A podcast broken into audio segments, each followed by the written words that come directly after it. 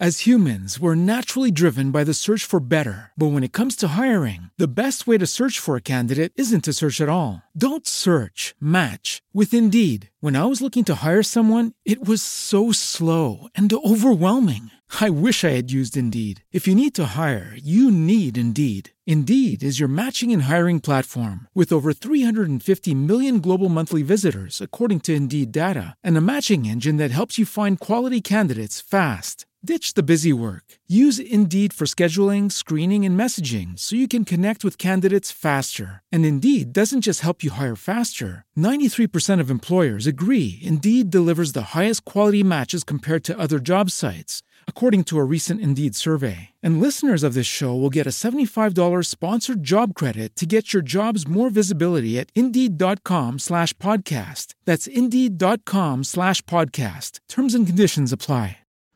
Buonasera a tutti e benvenuti ad una nuova puntata del Medio Oriente Dintorni Show. Continuiamo col nostro ciclo di Lovecraft e continuiamo parlandovi di Dagon, una figura particolarmente importante all'interno del mondo di Lovecraft, anche se non eh, direttamente collegata al ciclo di Cthulhu. È particolarmente importante però perché è stata la seconda opera mai scritta e pubblicata naturalmente di Lovecraft, quindi penso anche un ruolo particolare, un ruolo di particolare centralità e importanza.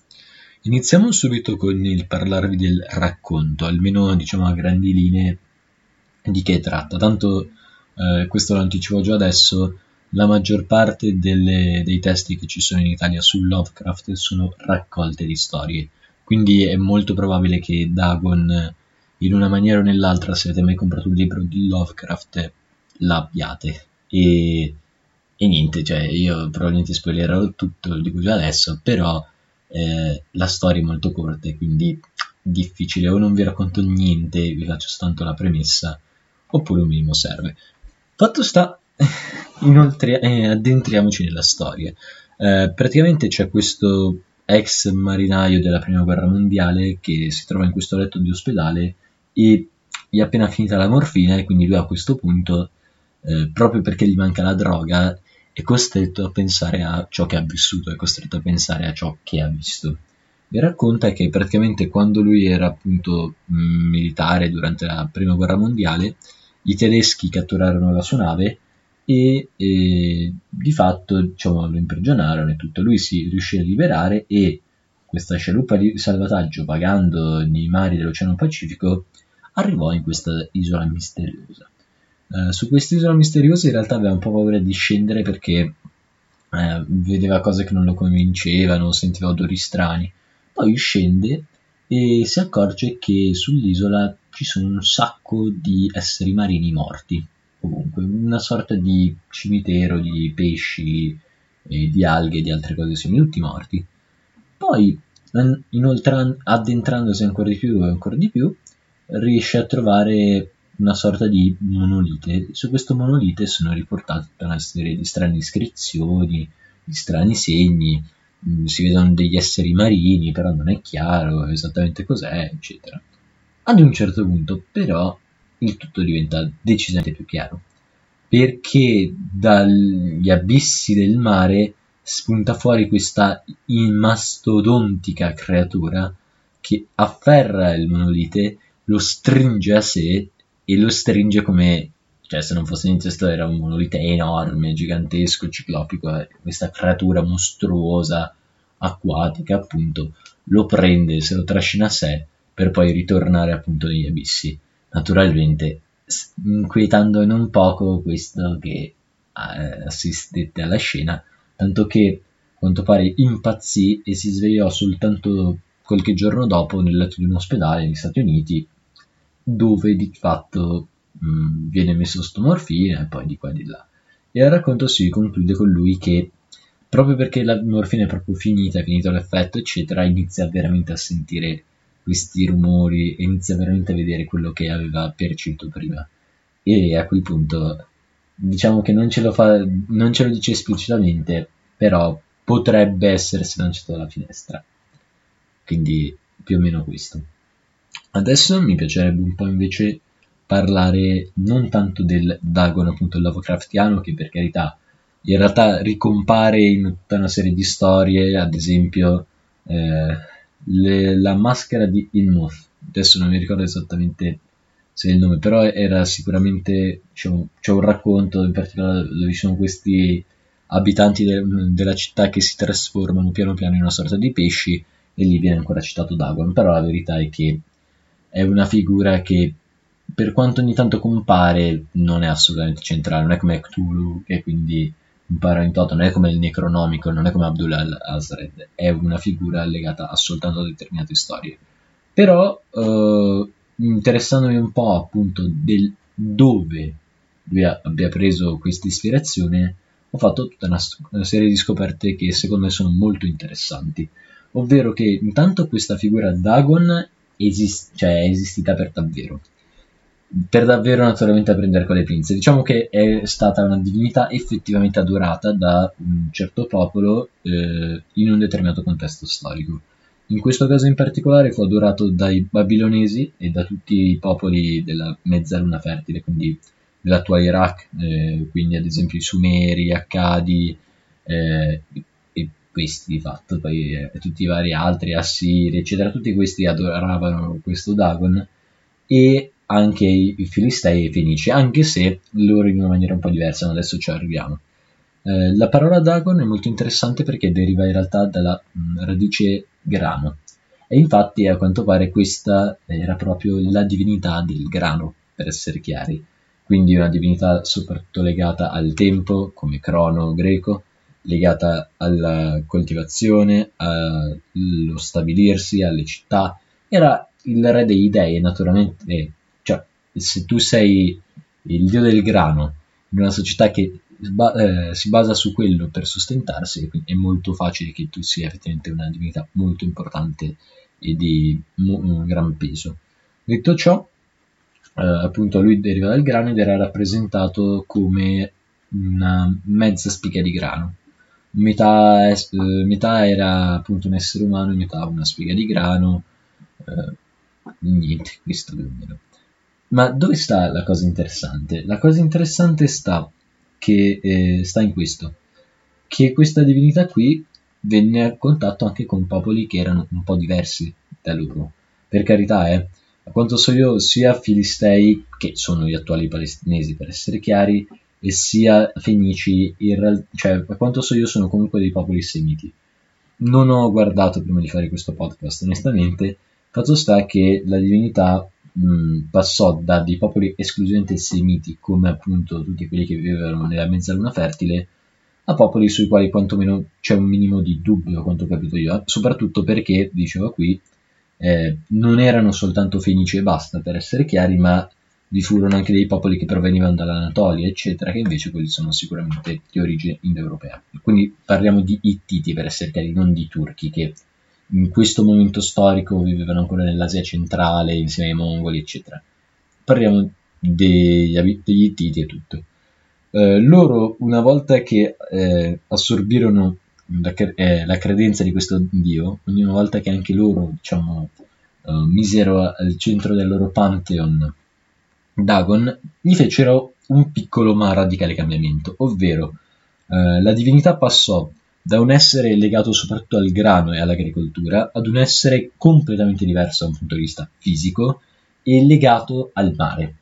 Non si sa esattamente in realtà perché, però sembra proprio che eh, sia stato fatto o un errore di traduzione o comunque diciamo che in qualche maniera la figura cambiò un po' senso. Per carità, rimase comunque il re degli dei, rimase comunque figura, una delle figure più importanti, però passò dall'essere una pianta, per essere chiari, all'essere una sorta di pesce, una sorta di tritone.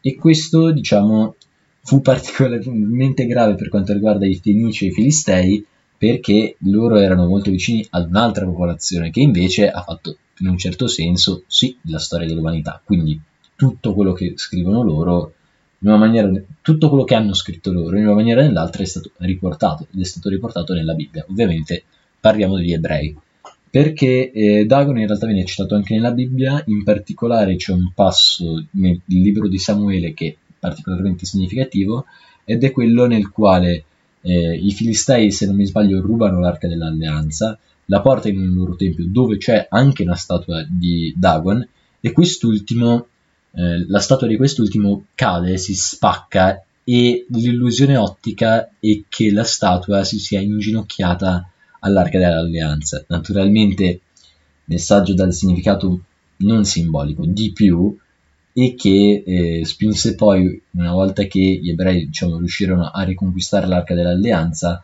a distruggere, per essere chiari, tutti i templi, tutti gli insediamenti di questa sorta di setta, perché appunto era vista come una corruzione dell'unico Dio, una corruzione di Yahweh, eccetera. Fatto sta che eh, sono proprio gli ebrei dai quali noi diciamo, conosciamo questa figura, perché eh, seppur eh, diciamo, è stato riportato anche da altre popolazioni, come vi dicevo anche dai babilonesi, se non mi sbaglio proprio nel codice di Hammurabi, eh, nell'epopea di Gilgamesh e tutto, eh, sono stati sicuramente gli ebrei quelli che, mh, il cui messaggio si è diffuso di più, più velocemente e in maniera più semplice. Basti pensare Bibbia Vangelo, non penso che ci sia bisogno di spiegare. E così la figura di Dagon è, è passata dall'essere appunto eh, terrestre, eh, legata al tempo, perché l'agricoltura per forza di cose è legata col tempo, è legata con le stagioni, ad un essere che mm, comunque è importante, ma mostra sicuramente un altro tipo di civiltà, un altro tipo di civilizzazione, sicuramente è più adatto a dei popoli che vivono sul mare rispetto a dei popoli che vivono nel fiume, perché il fiume l'acqua per carità la vedi, eh, non è che scompare, però è quella, mentre il mare, così immenso, poteva di sicuro ispirare di più a un signore di questi luoghi, un signore di queste terre. Concludo dicendovi soltanto una cosa che è curiosa, ovvero che Dagon in realtà è presente anche in tutta una serie di eh, libri a tema demoni del Medioevo. Solo che qui, per qualche strano motivo che davvero non ho trovato e mi sembra assurdo, cioè mi sembra proprio un modo per sfotterlo, per essere chiari, eh, Dagon viene presentato come il diavolo che si occupa della cottura, delle, eh, della cottura e della fabbricazione, diciamo così, delle torte dell'inferno. Effettivamente, cioè, ho capito che per carità di un popolo che eh, quando è diventato grande magari ha contato 10.000 abitanti, 20.000 abitanti, però ma, addirittura metterlo in cucina proprio a fare le torte nell'inferno poi che mi sembra proprio il luogo dove tu meno al mondo vorresti fare una torta dove sei meno adatto. Immaginati immaginatevi Dagon con il cappello da chef che si mette ah qualcuno vuole una torta cioccolato panna fragole no perché sai devo mettere il mio, il mio tocco infernale il mio tocco un po' di pesce colla di pesce sicuramente da tutte le parti ovviamente un po' di grano. Insomma, l'hanno proprio distrutto sto povero Dagon. Fatto sta che eh, sicuramente Lovecraft ha letto la Bibbia, l'avrà letta anche più e più volte e quindi è molto facile pensare che la sua conoscenza di questo essere venga proprio dal libro di Samuele e eh, proprio per questo che lui lo associa a un elemento più acquatico rispetto che appunto uno terrestre che invece doveva essere la verità, diciamo così. Spero che vi sia interessato, spero di non avervi annoiato, spero di avervi fatto scoprire qualcosa di nuovo. Eh, noi ci vediamo domani quando vi parlerò di Iram delle colonne e molto probabilmente questo sabato quando invece farò un po' un riassunto generale su Lovecraft. Piccolo spoiler e lo metto qui così per chi mi ascolta sempre magari si crea un po' di hype e tutto. Eh, sembra, ma l'ho letto solo da una fonte, che Lovecraft quando aveva 5 anni, anche una decina d'anni, diceva di essere maomettano, che è il modo più folle che hanno gli italiani di tradurre il termine musulmano, ma quello vuol dire. Questo anticipo già che non è stato diciamo, un elemento fondante, un elemento caratteristico di tutta la sua narrativa, però sicuramente interessante probabilmente sarà il titolo del podcast. Almeno facciamo un po' acchiappa like, acchiappa views, eccetera e vediamo cosa salta fuori. Noi ci vediamo appunto alla prossima, seguiteci su Facebook, Instagram, YouTube, Spotify, sul nostro sito, su Twitter adesso che soprattutto se vi interessano i podcast sappiate che lì escono fissi. Gli articoli devo un attimo capire perché il sito di prima me li pubblicava in automatico, se me li devo pubblicare io è probabile che Twitter puff, per magia salti e ci sia soltanto proprio come valvola super di servizio. Però vediamo, ci saranno anche importanti novità, non voglio spoilerarvi niente, tanto non so quando riuscirò a dirvi qualcosa di più. Niente, alla prossima. Ta-ra-ra-ta!